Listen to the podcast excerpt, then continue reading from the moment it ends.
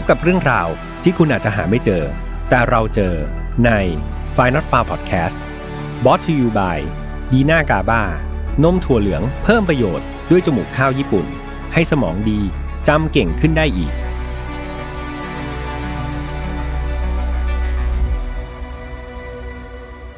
สวัสดีครับยินดีต้อนรับนะครับ เข้าสู่ Final f a r Podcast ครับ วันนี้คุณอยู่กับผมแฮมทัชพลเช่นเคยครับ เรามากันใน episode ที่ 86 แล้วนะครับ ก็เรียกว่าดำเนินการมาเรื่อยๆนะครับจนถึงตอนที่ 80 กว่าแล้ว และครั้งนี้ครับพิเศษอีกเช่นเคยนะครับสำหรับใครที่รอการ collab นะครับหรือว่ารอโครงการ multiverse วันนี้ไฟนอลฟาวเรามีแขกรับเชิญอีกแล้ว และรอบนี้ไม่ใช่ใครอื่นครับคราวที่แล้วผมไปเยือนเขามาแล้วคราวนี้ผมต้องเปิดบ้านต้อนรับนะครับ ผู้ชายคนหนึ่งผู้ชายอารมณ์ขัน ผู้มีความเชี่ยวชาญเกี่ยวกับเกมและการ์ตูนที่สุดนะครับ อย่างน้อยที่สุดใน Mission To Pluto อย่างแน่นอน ขอเสียงปรบมือต้อนรับคุณโปจิทักษพลด้วยครับสวัสดีครับโปจิสวัสดีครับ พี่แฮมทัชพล วันนี้เป็นตาทักษพลมาหาคุณทัชพลแล้วนะครับ เป็นเกียรติอย่างมากครับแหมวันนี้ได้เปิดบ้านต้อนรับเนาะหลังจากตอนที่แล้วเราเล่าคดีของแจ็คเดอะริปเปอร์ไป ครับ เป็นไงบ้างครับกับกลิ่นอายของการเล่าคดีฆาตกรรม รู้สึกได้เลยนะฮะว่ายอดวิวสูงมาก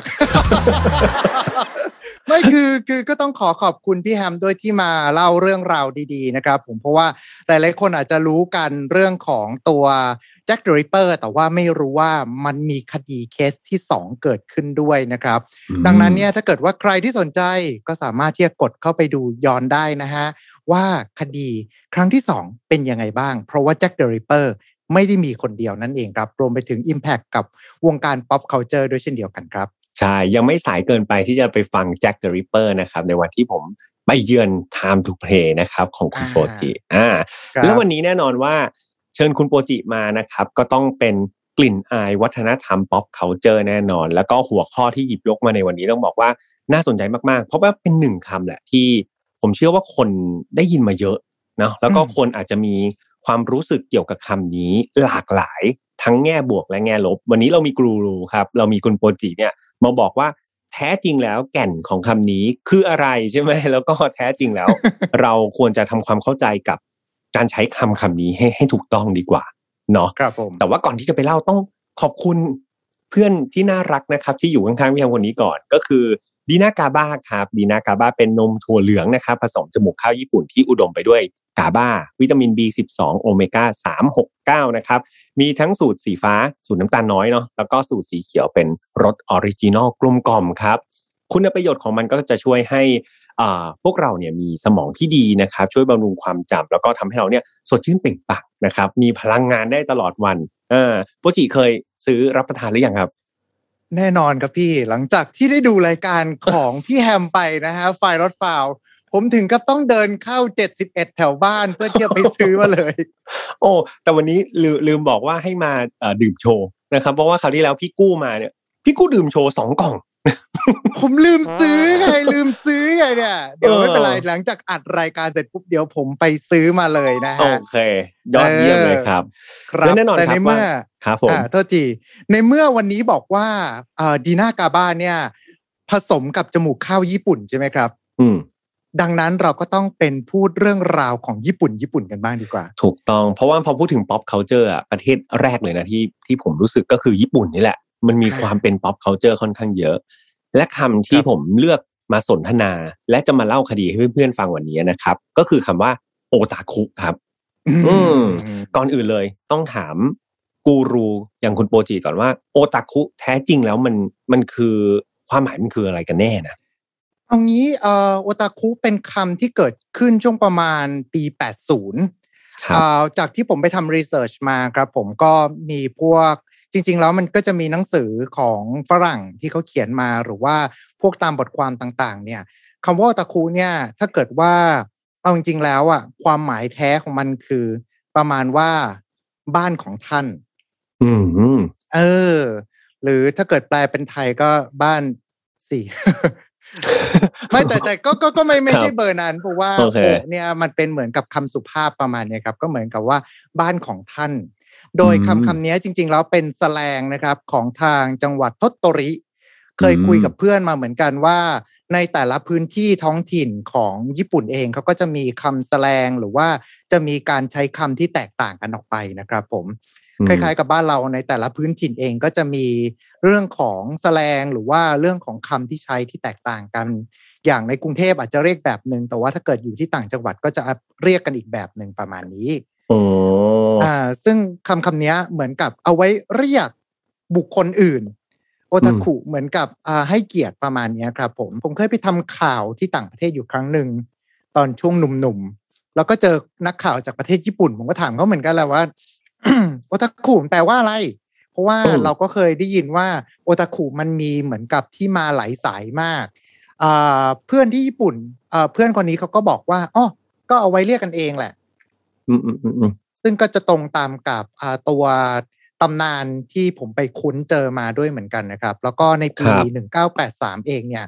เนื่องจากคำนี้เริ่มถูกใช้งานกันแพร่หลายแล้ว มันก็มีคอลัมน์ในนิตยสารครับ ชื่อโอตาโคโนเคียวคิว โนเคนคิวอ่า ซึ่งตัวเนี้ย ถ้าแปลเป็นไทยก็คืองานวิจัยโอตาคุ เป็นคอลัมน์อยู่ในนิตยสารเลยก็จะพูดถึงเรื่องของวัฒนธรรม pop culture ในยุคนั้น ไม่ว่าจะเป็นทั้งเรื่องของคอสเพลย์ไม่ว่าจะเป็นเรื่องของอนิเมะหรือว่าเรื่องของการทำหนังสือทำมือที่เขาเรียกว่าโดจินประมาณนี้แหละครับ อืม แต่พอพอมันเข้ามาในเมืองไทยเนาะคุณโปรจิมันมันเหมือนคำนี้มันถูกจำกัดไปกับกลุ่มคนที่ชื่นชอบในแอนิเมะหรือว่าในเอ่อ การ์ตูนอะไรแบบนี้ซซะมากกว่าเลยเลย เลยไม่รู้ว่า เอ๊ะทำไมสุดท้าย จากความหมายเดิมที่แปลว่าแบบบ้านของท่านเนี่ยทำไมสุดท้ายกลายมาเป็นความเข้าใจว่าเฮ้ยอาจจะเป็นพวกบาการ์ตูนพวกชอบฝั่งใช้ในเกมอะไรอย่างนี้หรือเปล่าจริงจริงจริงที่ญี่ปุ่นช่วงแรกเนื่องจากว่ามันเป็นศัพท์ที่เขาใช้กันเฉพาะกลุ่ม ซึ่งกลุ่มที่เขาใช้กันก็คือกลุ่มการ์ตูน หรือว่ากลุ่มคนเล่นเกมประมาณนี้ครับ ดังนั้นเนี่ยคำว่าทาคุเนี่ยก็เลยถูก หยิบยกมาใช้ในประเทศไทยในบริบทเดียวกัน แต่ว่ามันก็จะมีประเด็นด้วยเช่นเดียวกัน เพราะว่าในโลกฝั่งตะวันออกคำว่าโอตาคุเนี่ยเนื้อในเมื่อเราหยิบมาจากญี่ปุ่นเต็มๆใช่ไหมครับ มันก็ถูกได้รับมาทางเรื่องของการบ่งชี้ว่าเป็นกลุ่มคนที่ชื่นชอบวัฒนธรรมการ์ตูนกับอีกแบบหนึ่งคือคำว่าโอตาคุเองเนี่ยในช่วงยุคต้นๆ ก็ หลายครั้งก็ไม่ได้มองเป็นคำที่ดีนัก ครับ อ่า เพราะว่าเนื่องจากว่าคนที่ชื่นชอบในวัฒนธรรมการ์ตูนบางทีเงี้ย ในยุคนั้นก็ยังมองว่าเป็นเหมือนกับคนที่ยังแปลกแยกอยู่ หรือว่า มันเราจะได้ยินกันบ่อย ๆ มากกับคำว่า เนี่ย โตแล้วทำไมยังอ่านการ์ตูนโตแล้วทำไมยังเล่นเกม อืมเออ ซึ่งถ้าเกิดมาทุกวันนี้นี่คือแบบว่า ดูสิเด็กก็ไปดูอ่าอะไรนะ Demon Slayer ใช่ไหมฮะ ส่วนผู้ใหญ่เด็กเออนั่นแหละ ผู้ใหญ่ก็พาลูกไป จริง ๆ แล้วอะที่พาลูกไปเนี่ย ไม่ได้กล่าวว่าให้ลูกไปดูหรอก ดาบพิฆาตอสูรอยากดูเองโอเคใช่คือมันเป็นเรื่องของ generation มาครับ ดังนั้นเนี่ยคำเนี้ยในญี่ปุ่นช่วงแรกก็ไม่ได้มองคำนี้เป็นคำที่สวยหรูนะ แล้วก็ไม่ได้มองเรื่องของเกมกับการ์ตูนเป็นเรื่องของ pop culture ที่สามารถเป็นอุตสาหกรรมที่ทำเงินให้กับเขาได้ แต่เขามองว่าตรงนี้มันเหมือนกับ สิ่งที่มอมเมาเยาวชนด้วยเหมือนกันครับอืมเออไมเซ็ตไมเซ็ตของเขาในยุคนั้นเป็นแบบนั้น ซึ่งมันจะแตกต่างกับช่วงฝั่งของเอ่อทางทางฝั่งของโลกตะวันตก ซึ่งตอนที่เขารับคำนี้ไป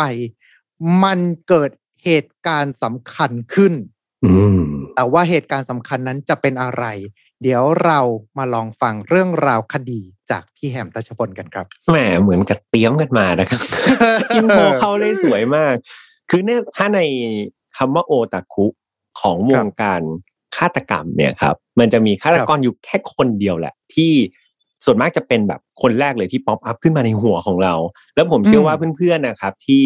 ฟังคดีฆาตกรรมมาเยอะๆหรือเป็นคอคดีฆาตกรรมต้องรู้จักผู้ชายคนนี้อย่างแน่นอน อย่างไรก็ดีครับ วันนี้เรามาทำความรู้จักเขาอีกครั้งหนึ่งในรูปแบบของฝ่ายนอตฝ่าวแล้วกัน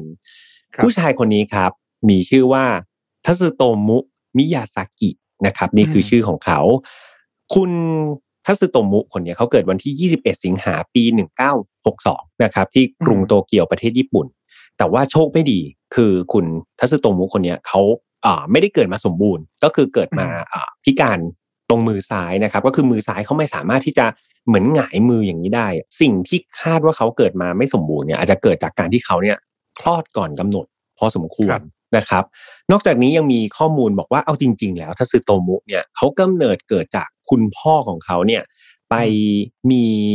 อะไรกับพี่สาวของตัวเองนะครับจนพี่สาวของคุณพ่อเนี่ยก็คือตั้งครรภ์นะครับ แล้วก็คลอดออกมาเป็นคุณทัสึโตมุคนนี้นะครับ ดังนั้นก็อาจจะมีปัจจัยทางด้านของพันธุกรรมด้วยเนาะทำให้คุณทัสึโตมุเนี่ยอาจจะไม่ได้สมบูรณ์เหมือนคนทั่วไป จากปมตรงนี้ครับโปจิก็เลยกลายเป็น เรื่องที่เขารู้สึกว่าเขามีปมด้อยคุณทัศโตมุเขาจะรู้สึกตัวเองมาตลอดว่าเขาเป็นคนแบบมีปมด้อยเนี่ยเขาไม่เหมือนเพื่อนๆพอเวลาเพื่อนๆเล่นเกมกันหรือว่าพอเวลามีกิจกรรมในระดับอนุบาลหรือประถมนั่นแน่นอนจะต้องมีการใช้มือเล่นนู่นเล่นนี่แต่คุณทัศโตมุเขาก็จะทำอะไรพวกนี้ได้ไม่เต็มที่ เขาก็จะรู้สึกว่าเขาอาย มันก็เลยกลายมาเป็นบุคลิก ว่าเขาก็จะเป็นคนขี้อาย เป็นคนพูดน้อยเป็นคนเก็บตัวมาตลอดนะครับต อนที่เข้าเรียนประถมเนี่ยทัศโตมุเนี่ยก็ชอบอยู่คนเดียวพออยู่คนเดียวเป็นไง ก็โดนเพื่อนแกล้งถูกไหมครับ เพราะว่าเหมือนไม่มีพักพวกไงเป็นคนที่แบบแปลกแยกออกมา ก็จะโดนเพื่อนแกล้งเป็นประจำเลย ในขณะที่ครอบครัวของเขาเองเนี่ยก็เป็นครอบครัวที่เข้มอ่าแบบเขาเรียกว่าเข้มงวดมากๆ เน้นผลการเรียนเป็นสมัยก่อนเลยนะแบบเฮ้ยคุณต้องเรียนให้เก่งนะคุณต้องทำผลการเรียนให้ดี ซึ่งตัวทัศโตมุเองเนี่ยเขามีความฝันครับ เขาอยากที่จะเป็นคุณครู สอนวิชาภาษาอังกฤษเนาะเขาก็เลยแบบโหตั้งใจเรียนมาก เพราะว่าอะตัวเองเนี่ยอยากเป็นครู ซึ่งครูที่ประเทศญี่ปุ่นก็ต้องมีแบบเหมือนมีคะแนนการเรียนที่ค่อนข้างดีแหละยิ่งเป็นภาษาอังกฤษเนี่ยมันก็ไม่ใช่ภาษาพื้นถิ่นของของญี่ปุ่นนะครับ ดังนั้นทัศโตมุนี่ตั้งใจเรียนมากๆ เพื่อจะทำความฝันนี้ให้ได้ ซึ่งตอนที่เขาเรียนมัธยมต้นเนี่ยช่วงแรกๆเนี่ยผลการเรียนเขาดีมากครับเออเรียกว่าแบบเป็นตัวแบบดาวเด่นเลยของโรงเรียนนะครับ ก็ถือว่าผลการเรียนยอดเยี่ยม แต่ว่าพอเริ่มเข้ามปลายเนี่ยเหมือนมีบางอย่างที่ไปทำให้เขาเนี่ยผลการเรียนแย่ลงนะครับ อันนี้ไม่ได้มีข้อมูลบอกนะว่าทำไมอยู่ๆผลการเรียนแลแย่ลง แต่ว่าเกรดของเขาก็ต่ำลง คือสอบเนี่ยในห้องห้องเนี่ยมีห้าสิบหกคน คุณทัศโตมุได้ที่สี่สิบนะครับ ก็คืออยู่รั้งท้ายห้องหน่อย จากเด็กที่เรียนดีนะติดแบบอันดับต้นๆตลอดมาอยู่ที่แบบท้ายๆเนี่ยพอคราวนี้ ผลการเรียนตกต่ำเนี่ยแน่นอนว่ามันก็จะห่างไกลกับความฝันที่เขาตั้งแหละเดิมที่อยากจะเป็นคุณครูสอนภาษาอังกฤษเข้ามาหาวิทยาลัยเมจิให้ได้เนี่ยมันก็ดูแบบห่างไกลมากเขาก็เลยเปลี่ยนครับเปลี่ยนอนาคตตัวเองเนี่ยแทนที่จะไปเรียนเป็นคุณครูเนี่ยเขาก็ไปเข้ามาหาวิทยาลัยท้องถิ่น เพื่อเป็นช่างภาพแทนคือเปลี่ยนไปเลยนะจากคุณครูมาเป็นช่างภาพเนาะคราวนี้พอตัวเองเนี่ยผลการเรียนไม่ได้ดีแบบที่คาดหวังเนี่ย ไม่ใช่แค่ตัวเองที่ผิดหวัง กลายเป็นครอบครัวเขาด้วยจำได้ใช่ไหมครับ ที่ครอบครัวเขาเข้มงวดมากๆเออครับ ดังนั้นครอบครัวเขาเนี่ยก็มักจะมีปัญหากับเขาอยู่เสมอนะครับ ก็มักจะทะเลาะกันแหละเป็นประจำเลย ดูสิเล่าไปเล่ามาไฟกระพริบเลยนะครับ อาจจะมีบางอย่างเกิดขึ้นที่บ้านพี่แอมก็เป็นได้ แล้วก็อย่าไปสนใจนะครับ อาจจะมีฝนตกไฟตกบ้างนะครับครับช่วงนี้ฝนตกดักนะฮะช่วงที่เราอัดกันอยู่นี่ ใช่ครับงั้นก็กลับเข้าสู่คดีกันต่อไปก่อนนะครับอะคราวนี้ ครอบครัวเนี่ยก็ดูจะมีปัญหากับคุณทัศโตมุแหละแต่จริง ๆ มีญาติอยู่คนหนึ่งครับ ที่เป็นกำลังใจเป็นแบ็กอัพให้คุณทัศโตมุมาตลอดก็คือคุณปู่ของเขาครับ เขามีคนปู่ที่แบบคอยดูแลให้กำลังใจเข้ามาตลอด แต่แล้วก็คุณโปจิในปี 1988 เนี่ย คุณปู่ของคุณทัศโตมุก็เสียชีวิตลงนะครับเออแล้วก็ทำให้คุณทัศโตมุเนี่ยก็มีพฤติกรรมที่แบบเรียกว่าเปลี่ยนไปอย่างสิ้นเชิง เพราะว่าเขารู้สึกว่าคุณปู่คือคนเดียวที่เขามี แต่พอไม่มีคุณปู่แล้วชีวิตเขาโลกของเขาคือไม่เหลือใครจริง ๆ นะครับ นี่คือสิ่งที่คุณทัศโตมุรู้จัก นั่นทำให้เขานี่แบบ เรียกว่าแยกตัวออกมาแบบเขานี้คือไอโซเลตอยู่คนเดียวจริง ๆ คือกลับจากข้างนอกมาเข้ามาก็คืออยู่ในห้องตัวเองเลยนะครับ แล้วก็ปิดตัวเองอยู่ในห้องตัวเอง แล้วก็เริ่มมีอาการซึมเศร้าด้วยนะครับสำหรับคุณสึโตมุ มีครั้งหนึ่งครับ เขาได้ไปทำเรื่องไม่ดีขึ้นในบ้านของตัวเองก็คือเขาไปแอบดูน้องสาวของตัวเองเนี่ยอาบน้ำนะครับ แต่สุดท้ายเนี่ยน้องสาวเหมือนเห็นแหละ ว่าแบบเนี่ยมาแอบดูก็เลยตะโกนใส่ครับ ตะโกนด่าไล่อะไล่ไปบอกไปไปไปอะไรประมาณเนี้ยแต่แทนที่สึโตมุจะหนีไปครับเขาโมโหครับเขาโมโหน้องสาวแทนไม่รู้อาจจะเป็น action อย่างหนึ่งของตัวเองพอเวลาโดนจับผิดได้ก็ใช้การโมโหเนี่ยกลบเกลื่อน แล้วก็ตรงเข้าไปทำร้ายน้องสาวนะครับ เรื่องราวนี้ไปถึงหูคุณแม่เขาด้วย คุณแม่เขาก็บอกโหโมโหมาก แล้วก็แบบตำหนิทัศโตมุอย่างรุนแรงเลยนะบอกว่าไปทำอย่างนั้นได้ยังไงนะนอกจากคุณจะไปทำเรื่องไม่ดีกับน้องสาวเนี่ยยังไปทำร้ายอีกนะครับครับผลลัพธ์ก็คือคุณแม่ครับถูกคุณทัสึโตมุทำร้ายด้วยอีกหนึ่งคนนะครับคราวนี้ก็ดูแบบสถานการณ์เป็นไงปกติก็ดูแบบรุนแรงเนาะในครอบครัวมันดูดูแย่เลยอืมตอนเนี้ยมันดูรุนแรงแล้วผมเดาว่าเหตุการณ์ต่อจากนี้เนี่ย น่าจะถลำลึกไปมากกว่านี้ ดังนั้นเนี่ยผมว่าถึงเวลาแล้วที่พี่แฮมจะมีประโยคเด็ดประจำรายการครับ เกือบลืมอีกแล้วนะครับคราวที่แล้วไปรายการโปจิก็เกือบจะลืมพูดว่า เรื่องราวที่กำลังจะเล่าต่อจากนี้นะครับ เป็นเรื่องราวที่น่ากลัวมากๆ แต่ว่าก็ต้องพูดว่าทั้งผมคุณโปจิทีมงานของ Mission To Pluto ทุกคนไม่สนับสนุนความรุนแรงทุกประเภทครับ ทุกเรื่องที่นำมาเล่าเนี่ยอยากให้ถอดบทเรียนนะครับ เป็นเกราะป้องกันตัวเองไม่ให้เกิดกับเรา แล้วก็คนที่เรารัก จะเห็นว่าพื้นฐานของครอบครัวเนี่ยไม่ว่าจะญี่ปุ่นหรือไทยเนี่ยมีความใกล้เคียงกันเนาะดังนั้นเรื่องราวที่เกิดขึ้นในวันนี้ที่ผมเล่าให้ฟังมันถอดออกมาเป็นบทเรียนได้อย่างแน่นอนครับ แล้วก็เนื้อหาแม้ว่าวันนี้จะไม่ได้หยิบเชิงลึกมาเนาะเพราะว่าเรามีแขกรับเชิญเดี๋ยวแขกรับเชิญเราก็จะมีคดีที่น่าสนใจมาเล่าด้วย แต่ว่าเนื้อหาที่หยิบมาต่อให้เป็นแค่บางส่วน ก็มีความ รุนแรงมากๆ ต้องบอกอย่างนี้ ดังนั้นน้องๆที่อายุต่ำกว่า 18 ปีไม่แนะนำนะครับ ก็สามารถฟังความรู้ด้านโอตาคุในช่วงแรก แล้วก็อาจจะสคิปตอนนี้ไปก่อนได้ เพราะว่าค่อนข้างรุนแรงจริง ๆ แต่ถ้ารู้สึกว่าอยากฟังก็อยากให้มีผู้ปกครองนะครับ มาช่วยฟังด้วยกัน หรือถ้าใครไม่มีจริง ๆ วันนี้ให้คุณโบจิเป็นผู้ปกครองนะครับ ในการที่จะให้คำแนะนำไปก่อนละกันนะครับสำหรับตอนนี้ ถ้าพร้อมแล้วมาฟังเรื่องราวที่เริ่มดำดิ่งนะครับ มากยิ่งขึ้น เมื่อตอนสักครู่ที่เป็น background ของเขาเนาะอย่างที่ทุกคนฟังมาแล้วครับ คราวนี้ทัสึโตมุเนี่ยกลายเป็นเด็กที่เรียกว่าเป็นคนเป็นตัวปัญหาแล้วกันถ้าพูดง่าย ๆ ก็คือเป็นตัวปัญหาเลย แล้วเขาก็จะรู้สึกว่าเขาโดดเดี่ยวสุดๆเลยตอนนี้เขาไม่มีที่พึ่งเลย สิ่งเดียวที่เป็นสิ่งที่เยียวยาจิตใจของคุณทัสึโตมุได้ก็คือการ์ตูนแอนิเมชันครับเขาจะใช้เวลาแบบว่างๆทั้งวันเลยไปกับการดูการ์ตูนแอนิเมชันแล้วก็ซื้อของสะสมเกี่ยวกับการ์ตูนนั้นๆเนาะ และก็สิ่งหนึ่งที่ทัสึโตมุเนี่ยชอบเหมือนกันชอบที่จะเสพและชอบที่สะสมก็คือเกี่ยวกับสื่อลามกครับ สื่อลามกอนาจารต่างๆ หนังสือโป๊การ์ตูนโป๊หรือว่าอืมตัวโมเดลที่แบบ 18 บวกอะไรประมาณเนี้ยทัสึโตมุก็ชอบมาก แล้วก็เก็บสะสมไว้ในห้องแบบเต็มไปหมดเลย อันนี้ผมอันนี้ครับขออนุญาตอธิบายสักได้นิครัดบนึงที่ญี่ปุ่นจนกระทั่งถึงทุกวันนี้พวกสื่อลามกอนาจารเนี่ย มาตรฐานของเขาจะแตกต่างจากบ้านเรา แล้วก็ทั้งโลกพอสมควรเลยนะครับ ดังนั้นเนี่ยเอ่อที่เขามีครอบครองไว้เนี่ย ไม่ถือว่าเป็นของผิดกฎหมายนะ รวมไปถึงพูดกันตามตรงกฎหมายที่เกี่ยวข้องกับรูปโป๊ของเด็กที่ยังไม่บรรลุนิติภาวะเพิ่งมาแก้เอาช่วงประมาณปลาย 90 นี่เอง แล้วก็เพิ่งจะมาส่งผลจริง ๆ ประมาณหลังปี 2000 ครับ เมื่อเทียบกับทั้งโลกแล้วเนี่ย ถือได้ว่าเป็นประเทศที่มีวัฒนธรรมทางด้านนี้ ที่ไม่เหมือนใครจริงๆครับ อืมอืมอืมอืมอือืมมขอเข้าใจได้เลยครับ อืม ซึ่งครับผมก็เชื่อแหละว่าทัสึโตมุเขาก็คงจะไปซื้อหาได้แบบไม่ไม่ต้องแอบลักลอบอะไรแบบที่เออประเทศเราทำเนาะดังนั้นมันก็ค่อนข้างที่จะเปิดกว้าง แล้วเขาก็สามารถที่จะเสพกับสื่อเหล่านี้ได้อย่างเต็มที่ พอมาถึงจุดเนี้ยครับ เราจะเห็นว่าทั้งโลกของเขาเนี่ยมันเต็มไปด้วย อ่าแอนิเมะแล้วก็เต็มไปด้วยเขาเรียกว่าอะไรอะสื่อลามกละกัน มันเป็นเหมือนอืมแรงกระตุ้นบวกกับความกดดัน ความอืมกดดันจากทุก ๆ อย่างที่เขารู้สึกว่าเขาแบบมีตัวคนเดียวในโลก ดังนั้นอืมสิ่งที่เขากำลังจะทำมันคือการระบาย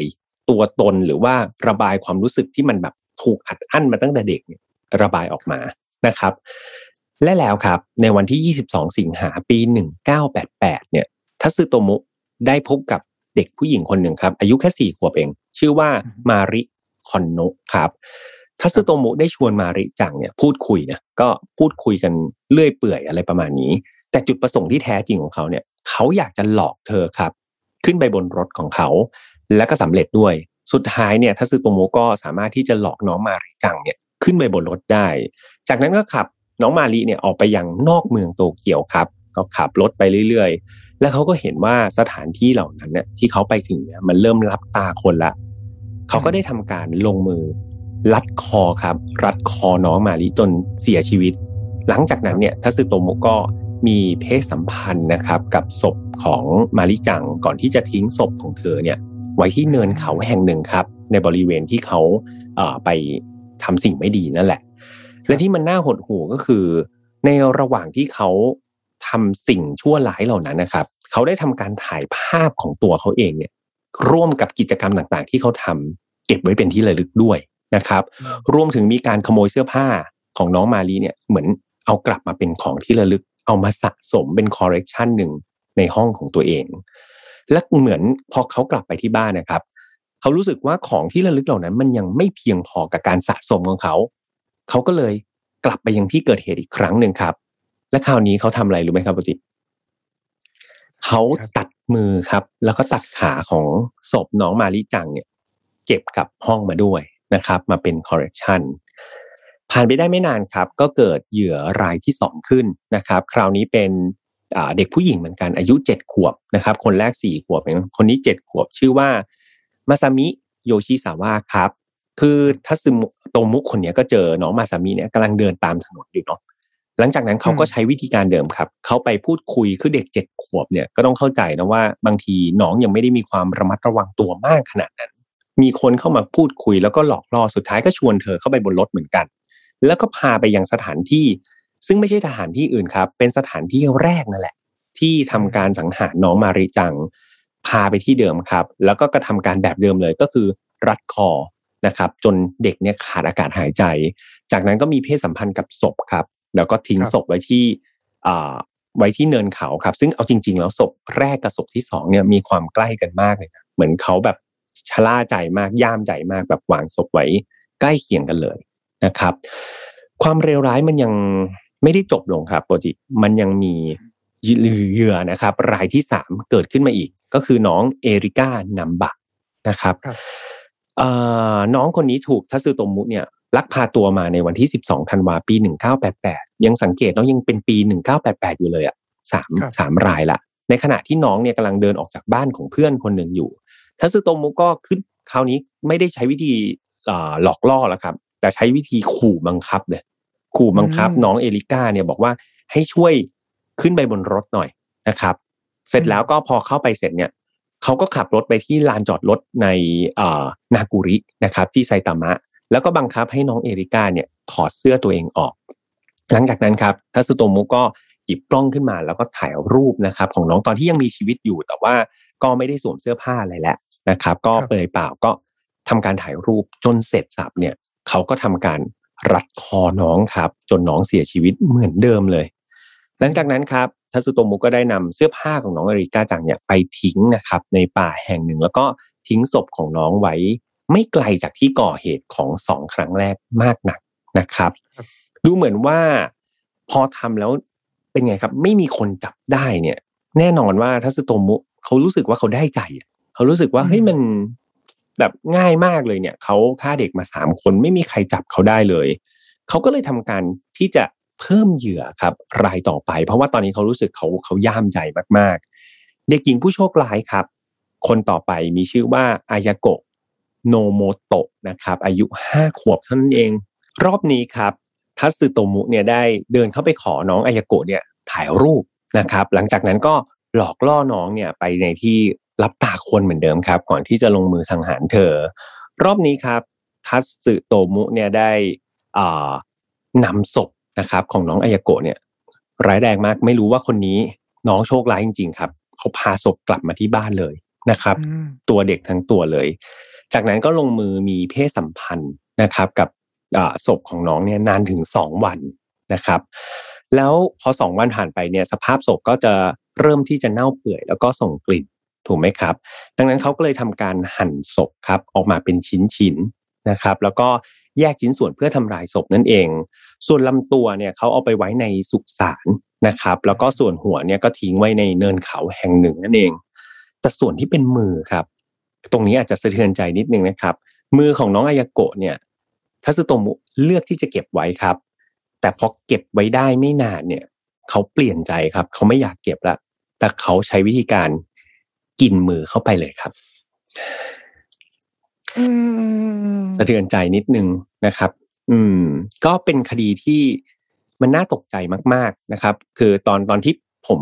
ทำข้อมูลมาก็อ่านแล้วอ่านอีกครับ ว่ามันมีเอ่อมีการ กินศพเข้าไปจริง ๆ หรือเปล่า ซึ่งก็ confirm จากหลาย source ครับว่ามีการกินเข้าไปจริง ๆ นะครับ โดยนอกจากนี้ครับยังมีข้อมูลบอกว่าเหยื่อบางรายเนี่ยถูกนายทัศโตมุคนนี้ดื่มเลือดเข้าไปด้วยนะครับ ในขณะที่สังหารน้องนะครับ แต่ว่าอันนี้ก็จะเป็นข้อมูลจากบางเว็บไซต์เท่านั้นเองก็ยังไม่ได้มีการ confirm นะครับแถมพบว่านายทัศโตมุเนี่ยร้ายกว่านั้นครับ คือหลังจากที่เขาทำการสังหารเด็กไปแล้วเนี่ย เขามักที่จะเขียนจดหมายครับ ส่งไปให้ครอบครัวของเหยื่อด้วยนะ เพื่อบอกเล่าเรื่องราวต่างๆ ที่มันเกิดขึ้น รวมถึงบางซอสเนี่ยบางข้อมูลเนี่ยบอกว่ามีการโทรศัพท์ไปด้วย โทรศัพท์ไปที่บ้านของเหยื่อเลย แต่หลังจากที่ญาติเนี่ยของเหยื่อเนี่ยเขารับสายโทรศัพท์เนี่ยนายทัศโตมุคนเนี่ยจะไม่พูดครับ แต่ว่าทำเสียงแบบเหมือนหายใจแรงๆอะลดใส่โทรศัพท์ ซึ่งมันมันฟังดูโรคจิตมากๆถูกไหมครับมันเสียงลมหายใจแรงๆอุ้ยรู้สึกยังไงครับ ก็โทษครับ สะเทือนใจเลยไหมครับพูดตรงๆ คือรู้สึกได้ว่าเป็นคนที่ต่ำช้ามาก ครับ อืม แล้วเหยื่อทุกรายเนี่ยเป็นเด็กหมดเลยเนาะอย่างที่ก็รู้สึกว่า เออเป็นเรื่องราวที่ที่น่ากลัวมาก ๆนะครับ ดูเหลือเหมือนเรื่องราวเลวร้ายอะครับ มันก็ยังเดิมเนินต่อไปแหละเพราะว่าผู้ชายคนนี้มันยังไม่ถูกจับได้ ต่อมาในวันที่ 23 กรกฎาคมครับ ปี 1989 เนี่ย ทัสึโตมุก็ได้ออกล่าเหยื่ออีกครั้งหนึ่งนะครับ รอบนี้เนี่ยทัสึโตมุได้เหยื่อเป็นเด็กสาวคนหนึ่งเช่นเคยครับ เป็นน้องอายุไม่ถึงสิบขวบนี่แหละแล้วก็ได้ทำการล่อลวงให้เธอเนี่ยถอดเสื้อผ้าครับ ตามแพทเทิร์นหลังๆเลยนะก็คือให้ถอดเสื้อผ้าก่อนเพื่อเขาเนี่ยจะได้ถ่ายรูปนะครับ แต่ว่าในขณะที่เขาถ่ายรูปอยู่ครับสำหรับน้องเหยื่อรายที่ห้าเนี่ย คุณพ่อของเด็กครับ ดันมาเจอเขาพอดี เจอเหตุการณ์นี้พอดีครับ คุณพ่อของเด็กนี้ก็เลยแบบโหรีบโทรศัพท์แจ้งเจ้าหน้าที่ตำรวจทันที แน่นอนว่าถ้าซื้อตรงมุกครับ เห็นแบบนี้เขาก็ตกใจถูกไหมครับ เพราะว่าเขาเก่งแต่กับเด็กเนาะแต่พอเจอผู้ใหญ่เนี่ยตกใจครับ ก็วิ่งหนีกระเจิงเลยกลับไปที่รถของตัวเองแต่สุดท้ายครับ ก็ไม่พ้นครับ ก็โดนตุกตำรวจเนี่ยจับกลุ่มได้ในที่สุด เจ้าหน้าที่ตำรวจครับได้ทำการค้นบ้านของทัศโตมุด้วย แล้วก็พบสิ่งที่น่าตกใจมากๆ ไม่ว่าจะเป็น วิดีโอลามกนะครับรูปลามกต่างๆเนี่ยมากกว่า 5,000 ชิ้นเลยนะครับเอามารวมๆกันแล้วมากกว่า 5,000 ชิ้น และแน่นอนว่ามีภาพของเหยื่อครับจำนวนมากอย่างที่ผมเล่าไปเนาะในขณะที่เขาทำสิ่งที่มันเลวร้ายเนี่ยเขาก็ถ่ายรูปเหตุการณ์เหล่านั้นลงไปด้วยท่านนั่นหลักฐานทั้งหมดอะครับมันทำให้ทัศโตมุเนี่ยถูกจับกลุ่มทันทีเนาะแต่ว่าเจ้าตัวเนี่ยก็ไม่ได้มีความรู้สึกแบบสะทกสะท้านหรือว่าตกใจอะไรกับเรื่องราวที่เกิดขึ้นเลยนะครับ ด้วยพฤติกรรมเหล่านี้แหละ มันทำให้ พอเวลาภาพถ่ายของข่าวอะครับ ออกไปแล้วดูทัศโตมุไม่ได้ดูสำนึกผิดอะไร ประชาชนครับ ก็เลยรู้สึกแบบโหโกรธ โกรธมากโกรธผู้ชายคนนี้มาก ยิ่งรู้เรื่องราวหรือสิ่งเลวร้ายที่เขาทำกับเด็กเนี่ยทั้งสี่คนที่เสียชีวิตไปเนี่ยกับน้องคนที่ห้าที่ถูกล่วงละเมิดเนี่ย มันเป็นอะไรที่ร้ายแรงมากๆ แล้วตัวเจ้าตัวก็ไม่ได้รู้สึกผิดอะไรเลยเนาะดังนั้นครับ ในตอนนั้นเองเดี๋ยวคุณโปจิค่อยเสริมก็ได้เนาะในตอนนั้นมันทำให้ พอข่าวนี้ออกไปอะมันทำให้กลุ่มคนที่ชอบในแอนิเมชันเนี่ย ถูกมองในแง่ลบเป็นอย่างมาก ถูกต่อต้านเป็นอย่างมาก เขาจะมีความรู้สึกว่าเฮ้ยเพราะสื่อพวกนี้หรือเปล่านะที่ทำให้สร้างนายทัศโตโมขึ้นมานะครับ จนมีการใช้คำว่าแบบฆาตกรโอตาคุลักษณะประมาณนี้เลยนะสำหรับข่าวของนายทัศโตโมคนนั้นนะครับ ซึ่งแน่นอนว่าพอเป็นข่าวแบบนี้ครอบครัวของเขาที่เป็นครอบครัวที่เข้มงวดเนี่ยก็ไม่คิดจะช่วยครับ ไม่ได้คิดจะช่วยจะประกันตัวหรือจ้างทนายแม้แต่คนเดียว ดังนั้นแน่นอนว่าความกดดันตอนนั้นทำให้ทัสโตมุเกือบจะฆ่าตัวตายครับ แต่ว่าก็ไม่สำเร็จเนาะในกระบวนการขั้นศาลเนี่ยทัสโตมุเนี่ยก็พยายามจะอ้างแล้วว่าเฮ้ยเขาไม่ได้ตั้งใจนะ จริง ๆ แล้วเขามีเหมือนเป็นไบโพล่าเขาเป็นคนสองบุคลิกนะครับโดยอีกบุคลิกหนึ่งของเขาเนี่ยไม่ใช่ตัวเขาเอง แต่เขาบอกว่ามันมีมนุษย์หนูครับ มนุษย์หนูเนี่ยเป็นอีกร่างหนึ่งของเขาอยู่นะครับ แล้วมนุษย์หนูตัวนี้แหละเป็นคนสั่งการ ให้เขาทำทุก ๆอย่างเลย โดยลักษณะการให้การของทัศโตมุเนี่ยในหลาย ๆ ครั้งก็บ่งบอกว่า เขาไม่ได้รู้สึกเลยนะครับ ว่าการฆ่าคนหรือการฆ่าเด็กเนี่ยเป็นเรื่องที่ผิด แต่เขารู้สึกว่านั่นแหละคือการปลดปล่อยเด็กเหล่านั้นให้พ้นทุกข์นะครับ เขารู้สึกว่าสิ่งที่เขาทำเนี่ยมันเต็มไปด้วยความเมตตานะ ต่อเด็กทำให้เด็กเนี่ยไม่ต้องทนทุกข์บนโลกใบนี้อีกต่อไป และแน่นอนครับ เขาพูดเหมือนเขาภูมิใจ กับสิ่งที่เขาทำด้วยซ้ำไปนะครับ สุดท้ายเนี่ยศาลก็เลยได้มีการตัดสินนะครับ ว่า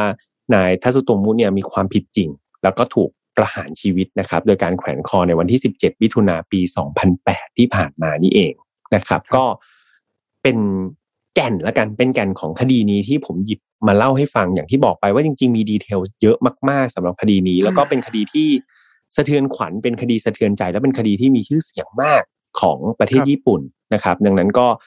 ถ้าใครอยากฟังแบบ full stream จริง ๆ ก็คอมเมนต์ไว้ได้ครับ เดี๋ยวจะจัดเป็นอีกตอนหนึ่งของ Final f i l e มาให้ฟังกัน แต่วันเนี้ยอยากฟัง opinion อยากฟังมุมมอง อยากฟังเรื่องราวอีกเรื่องราวหนึ่งด้วยของกูรูด้านแอนิเมชันนะครับ อย่างคุณโปจิไปถึงประเด็นเมื่อกี้ที่เราติดค้างกันนิดนึงแล้วกัน เรื่องของครับการต่อต้านโอตาคุ หรือว่าการต่อต้านกลุ่มคนที่ชื่นชอบในแอนิเมะในยุคนั้นเนี่ยครับ คุณโปจิพอเคยได้ยินเรื่องราวแบบนี้ไหมเอาจริงผมเคยพูดคุยเรื่องนี้ไปแล้วเหมือนกัน แต่ว่าตอนนั้นผมไม่ได้ลงดีเทลอะไรมาก ผมรู้ว่าเขาทำอะไรแบบคร่าวๆ ผมเพิ่งมาได้แบบ คือตอนนั้นแค่อ่านว่าแท็กไลน์ของเขาามีอะไรบ้างครับ ก็เป็นทั้งอะไรนะ murder serial killer มีทั้ง cannibalism ใช่ไหมครับ แล้วก็พอเรื่องพูดถึงเรื่องฆ่าเด็กด้วยเนี่ย ผมก็จริงๆ ผมเป็นคนที่ไม่ถูกกับ พวกคดีที่มัน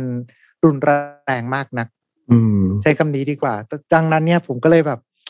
เพิ่งมาได้ฟังเต็มๆก็จากพี่แฮมพร้อมๆกับทุกท่านเนี่ยแหละครับ ครับครับก็ซึ่งสะเทือนใจไหมผมมากอะ่ะ คือผมมากเนอะฟังแล้วผมจิตตกเลย แต่ว่า โอเค ในครับยุคนั้นอืมอ่าใช้คำนี้ดีกว่าว่าพวกสื่อแอนิเมชันพวกสื่อเกม จริง ๆ แล้วมันก็ถือว่าเป็นเรื่องใหม่สำหรับคนเจเนอเรชันนั้นสำหรับประเทศญี่ปุ่น ก็ตามครับ ต่อให้เป็นประเทศญี่ปุ่นเนี่ยก็ถือว่าเป็นเรื่องใหม่ ดังนั้นเนี่ยเมื่อมันมีสื่ออะไรใหม่ ๆ เข้ามาเนี่ยแล้วมันเกิดเหตุการณ์อะไรขึ้น เขาก็มักที่จะหยิบยกว่าสิ่งใหม่ ๆ เหล่านี้เป็นต้นเหตุที่ทำให้เกิดคดีฆาตกรรมนี้เกิดขึ้นหรือเปล่า เหมือนกับที่ทั้งโลกพยายามจะบอกว่า ความรุนแรงที่เกิดขึ้นเนื่องจากว่าเป็นเพราะคนนี้เขาเล่นเกมนะ หรือว่าอืมคนนี้เขาเอ่อก่อคดีเป็นเพราะเขาอ่านการ์ตูนเยอะอะไรประมาณเนี้ยครับครัมันบก็มีการพูดถึงตรงนี้เหมือนกัน และเป็นครั้งแรกด้วยเช่นเดียวกันที่เขาพูดว่าฆาตกรเป็นโอทาคุอืมซึ่งมันก็ไปตรงกับวัฒนธรรมย่อย ซึ่งกำลังก่อตัวขึ้นในช่วงประมาณช่วงปี 80 ช่วงนั้นแหละครับครับเอาเอาเอาจริงๆที่ญี่ปุ่นเนี่ยก็เรียกได้ว่าช่วงนั้นเนี่ยเป็นช่วงที่ กำลังอยู่ในช่วงตั้งไข่ของวัฒนธรรม pop culture ของญี่ปุ่นมตอนนั้นไม่มีใครมองว่าเป็นเรื่องของอุตสาหกรรมใหญ่ แต่ว่าเป็นเรื่องเหมือนกับเป็น niche market ก็คือเป็นเรื่องราวของคนเฉพาะกลุ่มนั่นแหละครับอ่าในยุคนั้นคำว่า cosplay ก็ถ้าผมจำไม่ผิดคือ cosplay ก็ยังไม่มีโอตาคุในตอนนั้นเป็นคำที่เรียกกัน แต่ว่าคนที่ชื่นชอบการ์ตูนมากๆเนี่ยเขาจะเรียกว่ามาเนีย อืมอ่าอันนี้เป็นเป็นคำที่เคยได้ยินมา แต่ว่าโอตาคุก็ก็ถือว่ามีเกิดขึ้นในช่วงนั้นแล้ว พอครับเป็นอย่างนั้นเสร็จปุ๊บมันเหมือนกับเราโดนเขาโดนสื่อป้ายสีมาว่า คุณดูการ์ตูนใช่ไหมคุณจะต้องเป็นฆาตกร คุณเล่นเกมใช่ไหมคุณจะต้องเป็นฆาตกรอืมดังนั้นมันก็เลยเกิด movement ของคนที่เรียกตัวเองว่าโอตาคุในยุคนั้นนะครับ ในการที่จะสร้างภาพลักษณ์ให้ดีขึ้น รวมไปถึงมันมีเรียกได้ว่าเป็นจดหมายเหตุอันหนึ่ง เป็นหมุดหมายสำคัญอันหนึ่งของวงการโอตาคุของญี่ปุ่นเลยนั่นคือการออกผลงานที่ชื่อว่าโอตาคุโนวิดีโอหรือว่าม้วนวิดีโอของชาวโอตาคุนั่นเองครับอืมซึ่งตัวผลงานเนี้ยมาจาก director ของบริษัทไกแนกซ์นั่นเอง แล้วก็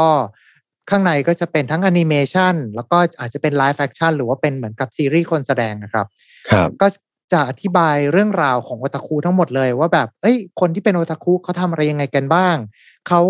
ไปงานเอ่อ Comic Market หรือว่างานคอมิเกะซึ่งเป็นงานหนังสือทำมือที่ใหญ่ที่สุดในโลก ปัจจุบันนี้ก็คนเข้าต่อต่องานเนี่ยเฉียดล้านคนได้โอ้โหทั้งจากทั่วทั่วทุกมุมโลกเลยนะฮะครับ แล้วก็ตัวพูดถึงเรื่องของโอตาคุในรูปแบบต่างๆ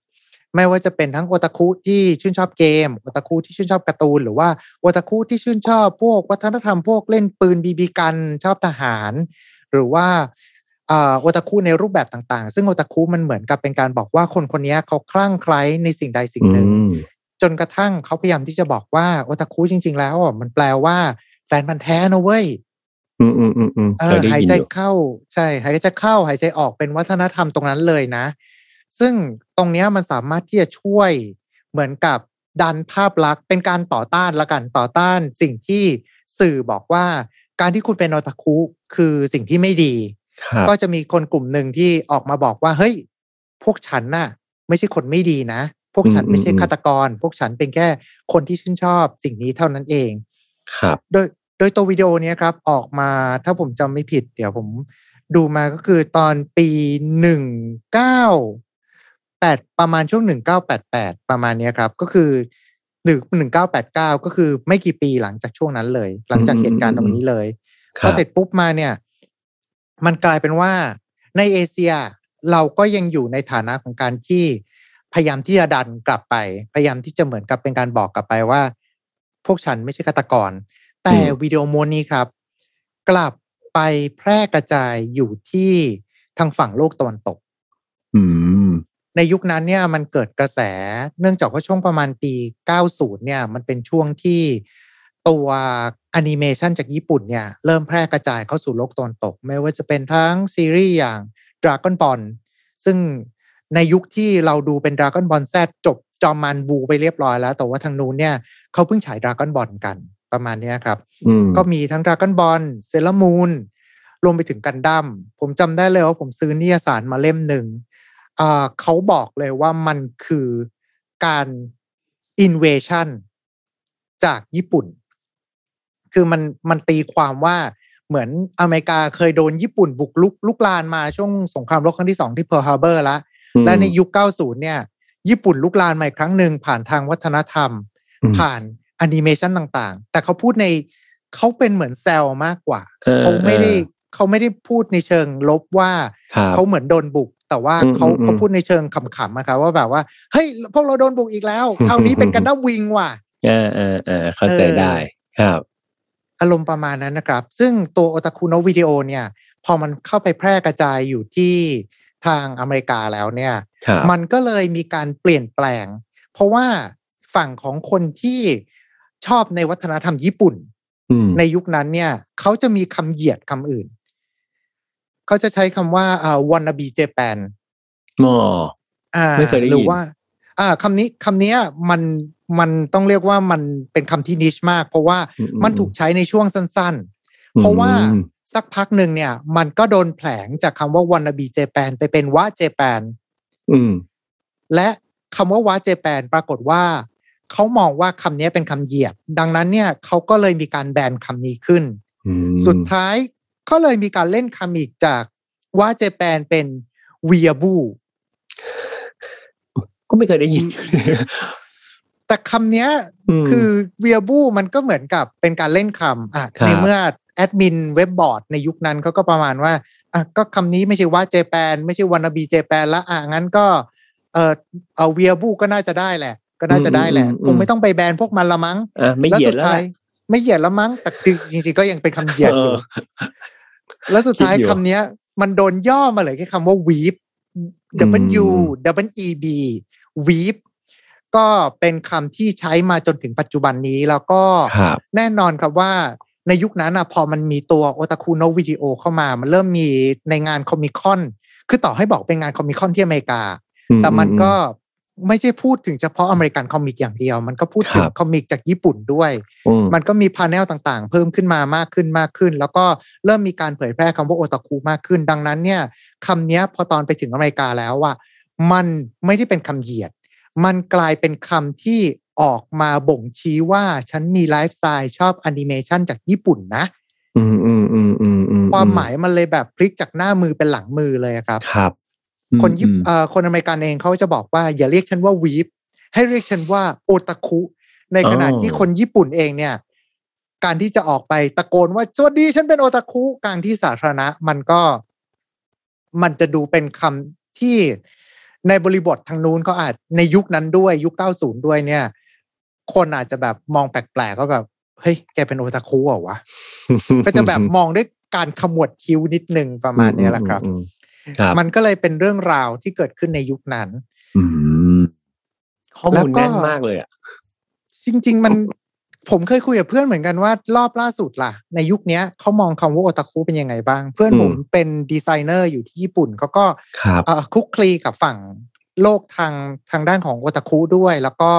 โลกของคนที่เป็นคนธรรมดาด้วยในการออกแบบด้วย ก็บอกว่าจริง ๆ mindset ของคนญี่ปุ่นณขณะเนี้ยอืม เป็นลักษณะคำบ่งชี้มากกว่าว่าโอตาคุเหมือนกับเป็นลักษณะไลฟ์สไตล์ของคนที่ชอบการ์ตูน ครับ ครับ ดังนั้นเนี่ยสมมุติว่า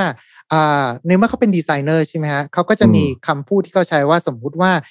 เราจะเป็นรณรงค์ให้คนไปเลือกตั้ง สมมุติว่าก็อาจจะเป็นรูปดารา หรือว่ารูปตัวการ์ตูนออกมาบอกว่าเออทุกคนไปเลือกตั้งกันนะอะอันนั้นก็จะ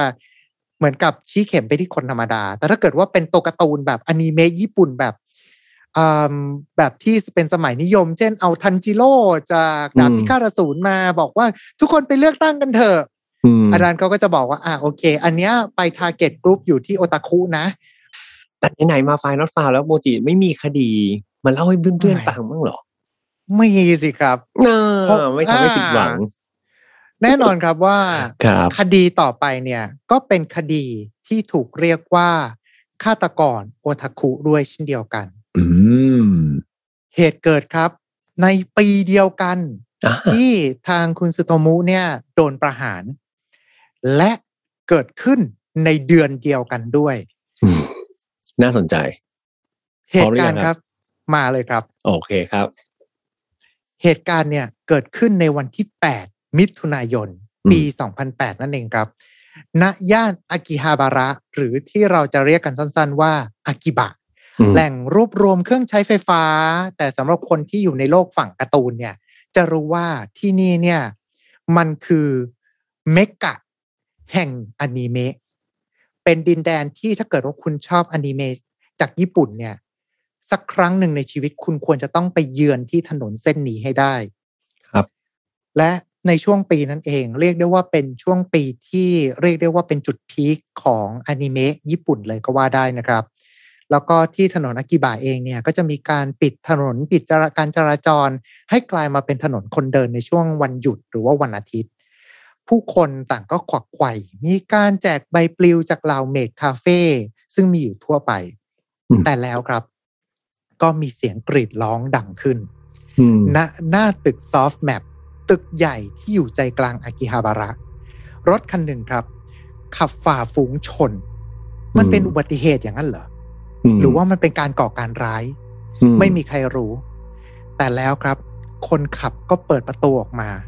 แล้วก็เริ่มที่จะหยิบมีดทหารของเขาเนี่ย ออกมาไล่แทงคนแถวนั้น จนเป็นเหตุการณ์ที่เกิดผู้เสียชีวิตเจ็ดคน และบาดเจ็บอีกสิบคน การฆาตกรรมหมู่ณอากิฮาบาระ ได้เริ่มต้นขึ้นแล้วครับ โอ้โหน่าสนใจมาก อันนี้อยากถามก่อนได้ไหม กี่คนอะ หมายถึงว่าผู้ก่อเหตุอะหมายถึงว่าคนคนคนที่เป็นคนร้ายครับ มีแค่คนเดียวเท่านั้นครับ ขับมาเอง ลงมาขับก่อเหตุเอง ใช่ครับ ดังนั้นในเมื่อพี่แฮมถามมาขนาดนี้แล้ว เรามาทำความรู้จักกับฆาตกรคนนี้ก่อนเลยนะครับ ครับ ชายผู้ก่อเหตุเนี่ย มีชื่อว่าโทโมฮิโรคาโตชาวจังหวัดอาโอโมริครับ โดยตัวของคุณคาโต้เองเนี่ยเขาเกิดในครอบครัวที่เข้มงวดมาก ๆ ตอนเด็กเหมือนกับคุณซูโตมุตะกีนี้เลยฮะ คุณคาโต้เนี่ยในช่วงวัยเด็กของเขา ถือได้เลยนะครับว่า เป็นเด็กระดับหัวกะทิของโรงเรียนเลยก็ว่าได้ รวมไปถึงเป็นทั้งนักกีฬาโรงเรียน เป็นหัวหน้าชมรมด้วยเช่นเดียวกันนะครับ พูดอย่างนี้แล้วเนี่ยคือ อนาคตก็ดูสดใสมาก ครับ แต่แล้วครับ เหตุการณ์มันก็เปลี่ยน ตอนที่เขาเนี่ยขึ้นมัธยมปลาย เขาเนี่ยถูกส่งไปเรียนที่โรงเรียนระดับ top ของจังหวัดนะครับ ซึ่งโรงเรียนนี้ก็คือโรงเรียนอาโอโมริเหมือนกับชื่อจังหวัดนั่นเองชีวิตของเขาเนี่ย เปลี่ยนไปมากเลยฮะ ไม่รู้เป็นเพราะว่าอะไร บางคนก็อาจจะมีการคาดคะเนว่า ในสมัยตอนที่เขายังประถมแล้วก็มัธยมต้นอยู่เนี่ย ชีวิตของเขาเนี่ยเขาอาจจะเป็นคนที่เรียนเก่งแล้ว แต่ว่าพอตอนที่ต้องไปเจอกับคนเก่งจำนวนมาก มันทำให้เกิดความกดดัน พรสวรรค์ของเขาที่มีอยู่เนี่ย มันอาจจะไม่ได้โดดเด่นในเมื่อคนรอบข้างเขาเนี่ย เป็นคนที่มีพรสวรรค์เหมือนกันทั้งหมด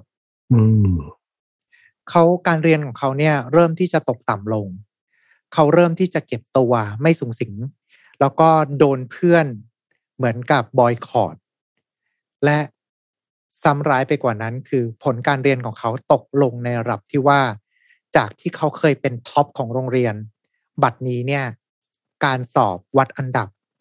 เขาอยู่ที่อันดับ300จาก360คนครับ อืมพูดง่ายๆคือตกครูดมาเลยทีเดียวนะฮะ ครับ เรื่องราวมันดูเหมือนจะเป็นเรื่องที่เลวร้ายสำหรับเขาแล้ว มันยังไม่จบแค่นี้ครับ ครับ เพราะว่าที่บ้านของเขาสถานที่ที่ควรจะเป็นเซฟโซนควรที่จะเป็นเหมือนกับที่เป็นที่พักใจ อย่างที่บอกไปคือเขาอะเกิดในครอบครัวที่เคร่งครัด พอที่บ้านรู้ว่าผลการเรียนของเขาตกลงเนี่ย แทนที่จะมาร่วมกันให้กำลังใจไม่ครับ ที่บ้านกลับดุด่าเขา มีการด่าทอเขาอยู่ตลอดเวลา เพื่อที่จะ ให้เขาเนี่ยพยายามกลับไปที่อันดับที่ต้นๆให้ได้ มีการลงโทษในรูปแบบต่างๆ ไม่ว่าจะเป็นทั้งให้เขาเนี่ยต้องไปยืนนอกบ้านในค่ำคืนที่หิมะตกหนัก หรือว่าโยนอาหารลงกับพื้นแล้วให้เขากินเศษอาหารจากบนพื้นนั่นแหละครับ อืมเลวร้ายมาก บางทีความเลวร้ายที่โรงเรียนมันไม่เจ็บใจอืมเท่าความเลวร้ายจากคนที่ใกล้ชิดเนอะ ยิ่งคนใช่ในครอบครัวคนที่เราอยู่ด้วยกันมาคนที่เราคิดว่าเขาน่าจะเข้าใจเราที่สุด เห็นเราต้องแลลืมตาดูโลก กลายเป็นคนที่ทำร้ายเราซะเอง มันก็เป็นอะไรที่ที่เจ็บปวดครับ อืม ใช่ครับ แล้วก็ตัวคุณคาโต้เองเนี่ย หลังจากที่จบมัธยมปลายเนี่ยเขาก็พยายามที่จะสอบเข้าไปที่มหาวิทยาลัยฮอกไกโด ซึ่งดูจากระยะทางแล้วผมว่าค่อนข้างมั่นใจว่าพยายามที่จะหนี พยายามที่จะหนีออกจากที่บ้านเขา แต่ว่าผลมันไม่เป็นอย่างที่เขาคิดครับ เขาเอ็นไม่ติด พอเอ็นไม่ติดเสร็จปุ๊บเขาก็เลยต้องไปเรียนที่วิทยาลัย นากานิฮง Automotive แล้วก็สุดท้ายเนี่ยก็คือเข้าทำงานพาร์ทไทม์ที่โรงงานอะไหล่ในจังหวัดชิซุโอกะครับ จากเด็กที่เป็นระดับแนวหน้าของโรงเรียนเลยเนี่ย กลายเป็นว่าชีวิตเขาอะไม่เป็นอย่างที่เขาหวังเอาไว้ เขาเคยมีการพยายามฆ่าตัวตายในปี 2006 ด้วย แต่ว่าไม่สำเร็จนะครับ ที่พึ่งทางใจเขาในเมื่อที่บ้านก็กดดัน ที่เดียวที่ทำให้เขาสามารถที่จะระบายความอัดอั้นตันใจได้เนี่ย ก็คือเว็บบอร์ดนั่นเองครับ เขาเป็นคนที่ติดเว็บบอร์ดมาก ให้นึกสภาพว่าช่วงประมาณปี 2006 มันยังไม่มี social network ใด ๆ นะฮะครับมันก็จะมีเป็นสิ่งที่ใกล้เคียงกับ social network มากที่สุดก็คือเป็นเว็บบอร์ดอืมอ่าอย่างถ้าบ้านเราก็จะเป็นพันทิปอะไรประมาณนี้หรือว่าครับคนที่เล่นเกมก็จะเป็นประมูล หรือถ้าเกิดว่าคนที่กระจายไปตามความสนใจต่างๆเขาก็จะมีเว็บบอร์ดเฉพาะของเขาไปอืมซึ่งตัวเว็บบอร์ดเนี้ยเป็นเว็บบอร์ดที่คุณคาโต้เขาสามารถที่จะไประระบาย ความรู้สึกในใจของเขาได้ แล้วก็ในเว็บบอร์ดก็จะมีคนที่ระบายความรู้สึกของเขาเหมือนกัน แต่ว่าชาวเน็ตมันก็คือชาวเน็ตฮะ คือบางทีมันก็ไม่ได้มีความเห็นอกเห็นใจกลับมาหาเรากันหรอก ครับ จนกระทั่งมันเกิดเหตุการณ์ครั้งหนึ่งขึ้นครับ ซึ่งเรียกได้ว่าเป็นเหตุการณ์ที่จุดชนวนระเบิดในตัวเขาเลย นั่นก็คือ วันหนึ่งเนี่ยเขาเดินทางไปทำงาน แล้วพบว่าชุดทำงานของเขาเนี่ย มันไม่อยู่ในที่ที่ควรจะอยู่ ไม่รู้ว่าโดนเพื่อนร่วมงานกลันแกล้ง หรือว่าตัวเขาเนี่ยจะโดนไล่ออก เขาก็มีความเครียดเกิดขึ้นมาก อืม และในเหตุการณ์ในช่วงนั้นเองเนี่ย เขาก็ล็อกออนเข้าเว็บบอร์ดผ่านทางมือถือ คือญี่ปุ่นในยุคนั้นเนี่ย ต่อให้มันไม่ได้เป็นยุคสมาร์ทโฟนแบบ ช่วงประมาณปี 2010 ต้นๆอย่างบ้านเราที่เริ่มมี 3G เข้ามาใช่ไหมครับ แต่ว่าที่ญี่ปุ่นเนี่ยเขาใช้เป็นระบบมือถือ CDMA ก็จะเป็นมือถือที่สามารถที่จะเข้า ผมพูดคำนี้ไปคนจะรู้จักปะวะแว็บผมว่าต้องต้องต้องสายคอมนิดนึง ต้องเออสายคอมนิดนึงคือมันสายจะเป็นสายคเหอมมือนนิดนึงกับ เป็นเว็บไซต์ง่าย ๆ คืออืมเอ่ออย่างบ้านเราสมัยก่อน Hush เองเนี่ยก็จะใช้ CDMA ก็คือ เป็นระบบมือถือที่สามารถใช้ 2G เข้าอินเทอร์เน็ตได้ แต่ว่าครับมันไม่สามารถที่จะดาวน์โหลดภาพหรือว่าอะไรออกมาได้ขนาดนั้นไงฮะมันก็ได้อืมแค่ สามารถที่จะเข้าเว็บบอร์ดแบบง่าย ๆได้ครับ โดยตัวฝั่งของคุณคาโตเองเนี่ยก็ระบายข้อความต่างๆ ลงไปในเว็บบอร์ดนั้น เหมือนกับเป็นการเรียกร้องความสนใจอืม ข้อความของเขาก็จะมีทั้งบอกว่า ฉันน่ะ จะไปฆ่าผู้คนที่ถนนอากิฮาบาระนะอืมอืมมหรือว่าถ้าฉันมีแฟนสักคนเนี่ย ฉันคงจะไม่ต้องออกจากงาน คนที่มีความหวังอะ คงไม่รู้สึกหรอกว่า คงจะไม่เข้าใจความรู้สึกของผมณขนาดนี้หรอก ตัวผมเองอะ ไม่มีเพื่อนสักคน แล้วก็คงจะไม่มีอนาคตด้วย โดยรูปร่างหน้าตาของผมที่น่าเกลียด ก็เลยดูโดนทุกคนหมางเมิน ผมมันไร้ค่า ไร้ค่ายิ่งกว่าขยะซะอีก เพราะว่าอย่างน้อยเนี่ย ขยะมันยังถูกเอาไปรีไซเคิลได้ และหลังจากนั้นเนี่ยเขาก็เริ่มที่จะบรรยายแผนของเขาว่า เขาอะจะลงมือฆ่าคนที่ถนนอากิบะยังไงบ้าง ไม่ว่าจะเป็นทั้งข้อความบอกว่า ฉันจะเริ่มไปฆ่าคนแล้วนะ แล้วก็บอกว่าผมเนี่ย เอารถเนี่ยบุกเข้าไป ถ้าเกิดว่ารถใช้งานไม่ได้ ก็จะใช้มีดแทน ลาก่อนนะครับ ทุกคน อืม แต่ถึงเขาโพสต์มาขนาดนี้แล้ว ก็ไม่มีใครที่จะสนใจกับข้อความของเขาเลย จนกระทั่งเมื่อถึงเวลาในช่วงใกล้เที่ยง ครับ แผนการของเขาก็เริ่มต้นขึ้นครับอืมเขาทำการเช่ารถบรรทุก แล้วก็ฝ่าเข้าไปยังถนนคนเดินในช่วงเวลาเที่ยงครึ่ง มีผู้เสียชีวิตทันทีสามคน แล้วก็บาดเจ็บอีกสองคน จากนั้นเนี่ยในเวลาที่ทุกคนกำลังสับสนวุ่นวาย ไม่รู้ว่ามันเป็นอุบัติเหตุหรือว่าอะไร คนก็เหมือนกับพยายามที่จะเข้าไปช่วยคนเจ็บ ครับ ในขณะนั้นเองครับ เขาลงจากรถ แล้วก็ถือมีดทหารของเขาออกมาที่เพิ่งซื้อ แล้วก็ไล่แทงผู้คนที่เข้ามาช่วยเหลือคนที่บาดเจ็บฆ่าผู้คนที่บริสุทธิ์ไปอีกสี่ราย แล้วก็ทำให้เกิดการบาดเจ็บอีกแปดราย ในการสืบสวนครับคาโตเขากล่าวว่า ตัวเขาเองเนี่ย ตอนที่เขาโพสต์ลงบอร์ดก่อนที่เขาจะลงมือ เขาหวังครับ เขาหวังว่าจะมีใครสักคนหนึ่งเนี่ย มาหยุดยั้งเขาเอาไว้ เขาหวังว่าตำรวจจะเห็นข้อความนี้ แล้วก็ตามจับเขา แต่ก็ไม่มีอะไรเกิดขึ้น เขาก็เลยตัดสินใจที่จะลงมือท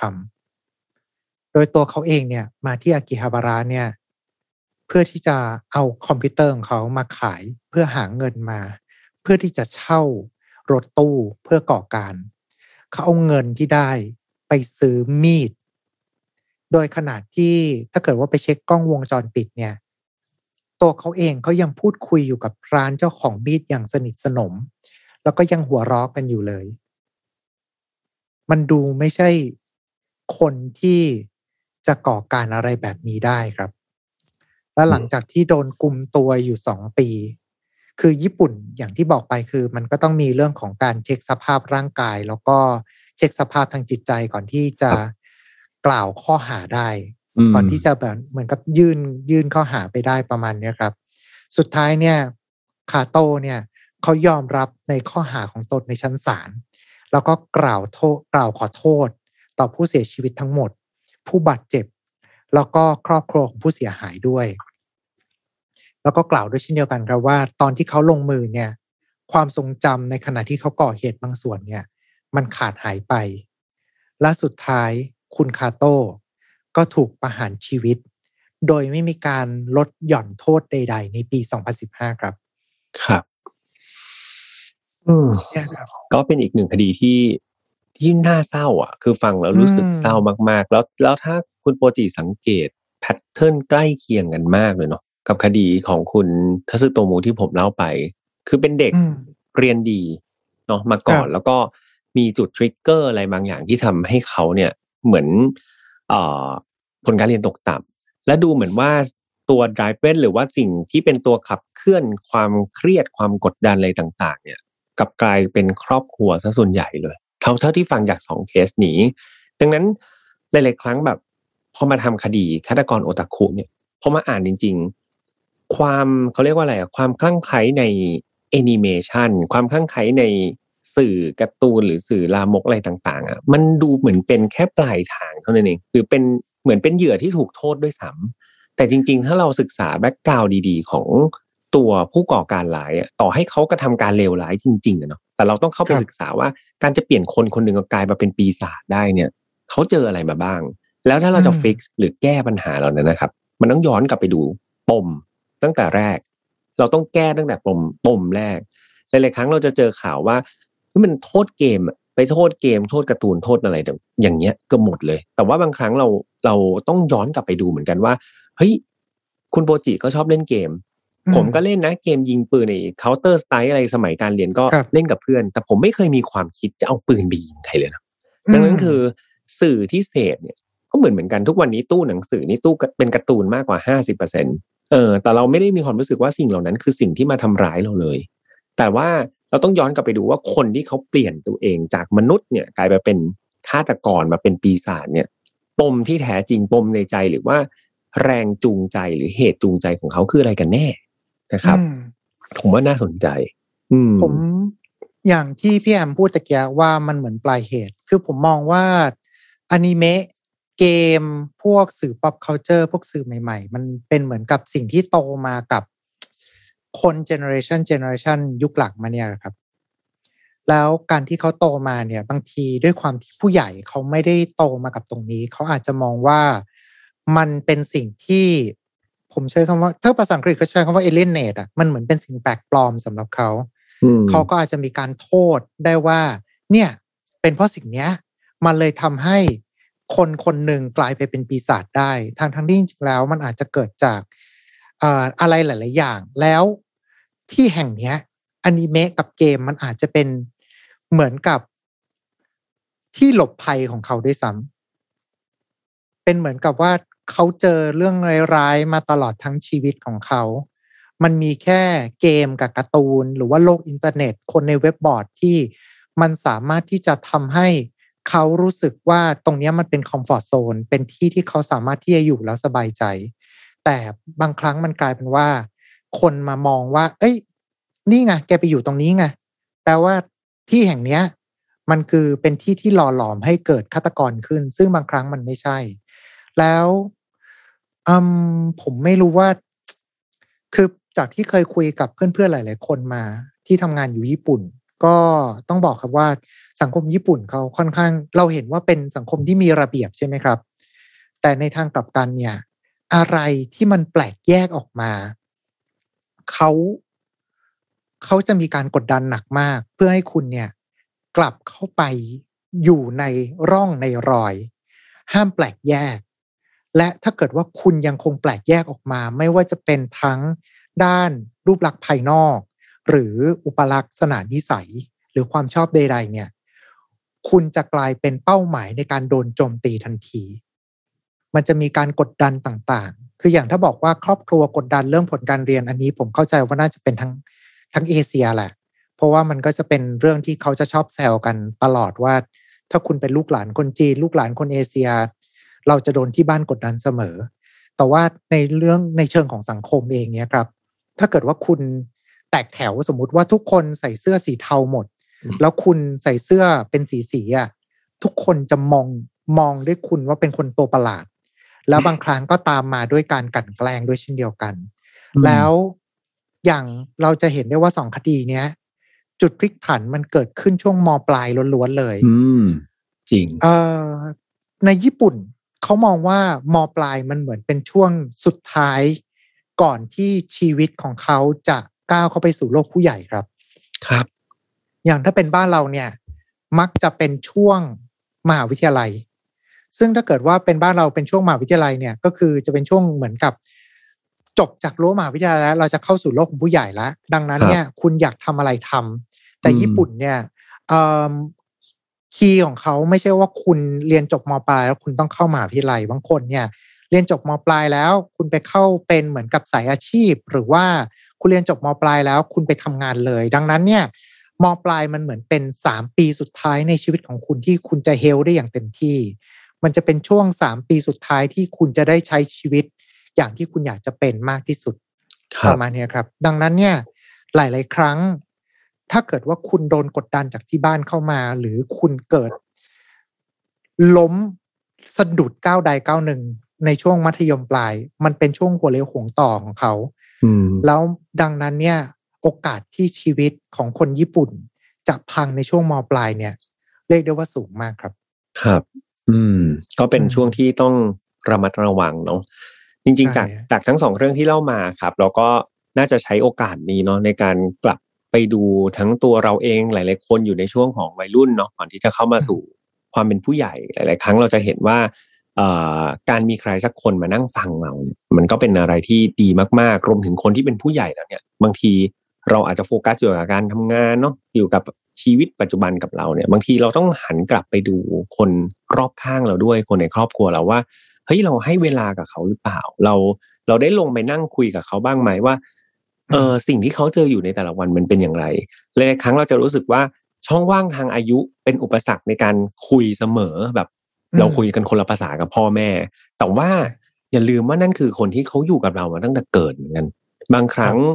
การคุยแล้วได้ทัศนคติอะไรบางอย่างที่มันไม่เหมือนกันที่เราคิดบางทีเราก็ต้องเก็บมันนั่งคิดเหมือนกันนะว่าเอ๊ะทำไมผู้ใหญ่ถึงคิดแบบนั้นทำไมเขาถึงห้ามเรานะ ถึงเป็นอย่างนี้ ในขณะที่ผู้ใหญ่เองนะครับ ก็ต้อง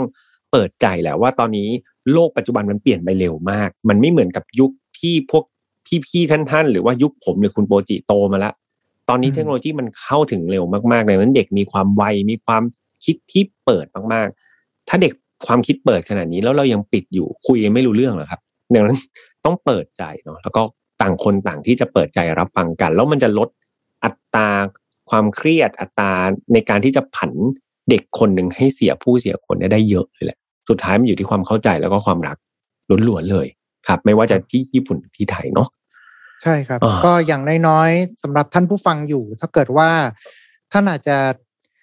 ไม่มี comfort zone ยังหา comfort zone ไม่ได้อย่างน้อยๆ ให้ podcaster อย่างพวกเราหรือว่าพอดแคสต์ทุกรายการของ Mission to Pluto ได้เป็นหนึ่งใน comfort zone ของทุกท่านแล้วกันนะครับ โอเค โอ้ปิดท้ายได้ดีมากๆครับแหมวันนี้ก็เรียกว่าเต็มอิ่มนะครับ เป็นอีกหนึ่งตอนที่ยาวเนาะน่าจะ